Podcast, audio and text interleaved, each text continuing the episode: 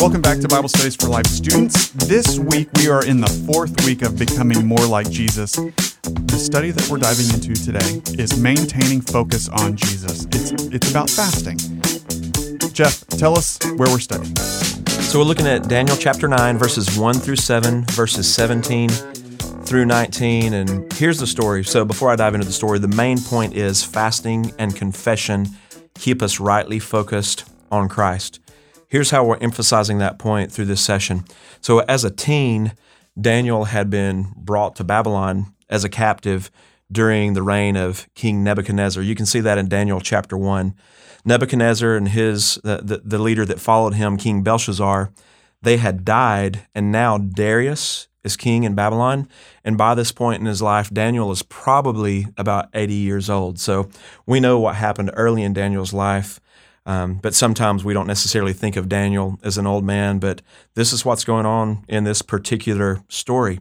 Daniel was actually familiar with the prophecy in Jeremiah twenty-nine, I think it's verse ten, where Jeremiah had said that if the people don't repent, we talked about Jeremiah in an earlier session, but if the people didn't repent, then God was going to bring judgment upon them. And that's what led to Israel's, Judah's being taken captive. And Daniel, when he was a young boy, probably ten years old, maybe a teenager, but he was taken captive by Nebuchadnezzar's armies.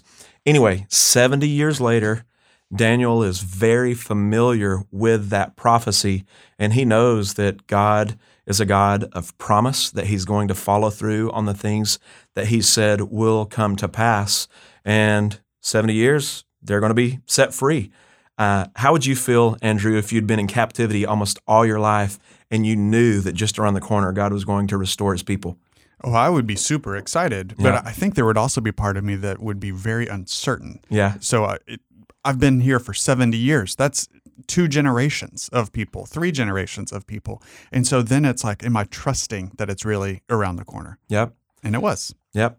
He was certain of the things that God had promised, but he didn't live in a, a joyful or celebratory manner. Right. What Daniel did is he fasted so that um, he would see the things of God come about. I think sometimes we receive God's promises in our lives and we do hashtag blessed and highly favored and all of that stuff. Like we just want to celebrate the good things of God you in our lives. You might do this. Absolutely. Like that's just part of our culture. Like those of us who are blessed by God, we just want to rest in those blessings and rejoice in those blessings. And those are something to celebrate.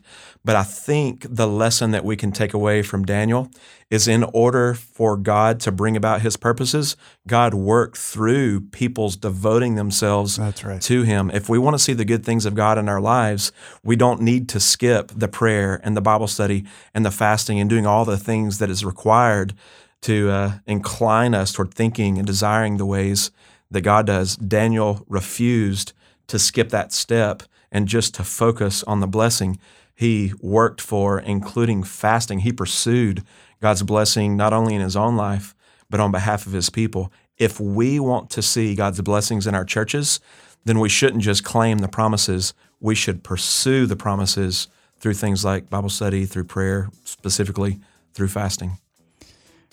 So other than just telling people to stop eating, what are some good practical tips? Yeah, so fasting is always for the pur- purpose of focusing our hearts and minds on Jesus for our becoming more like Jesus.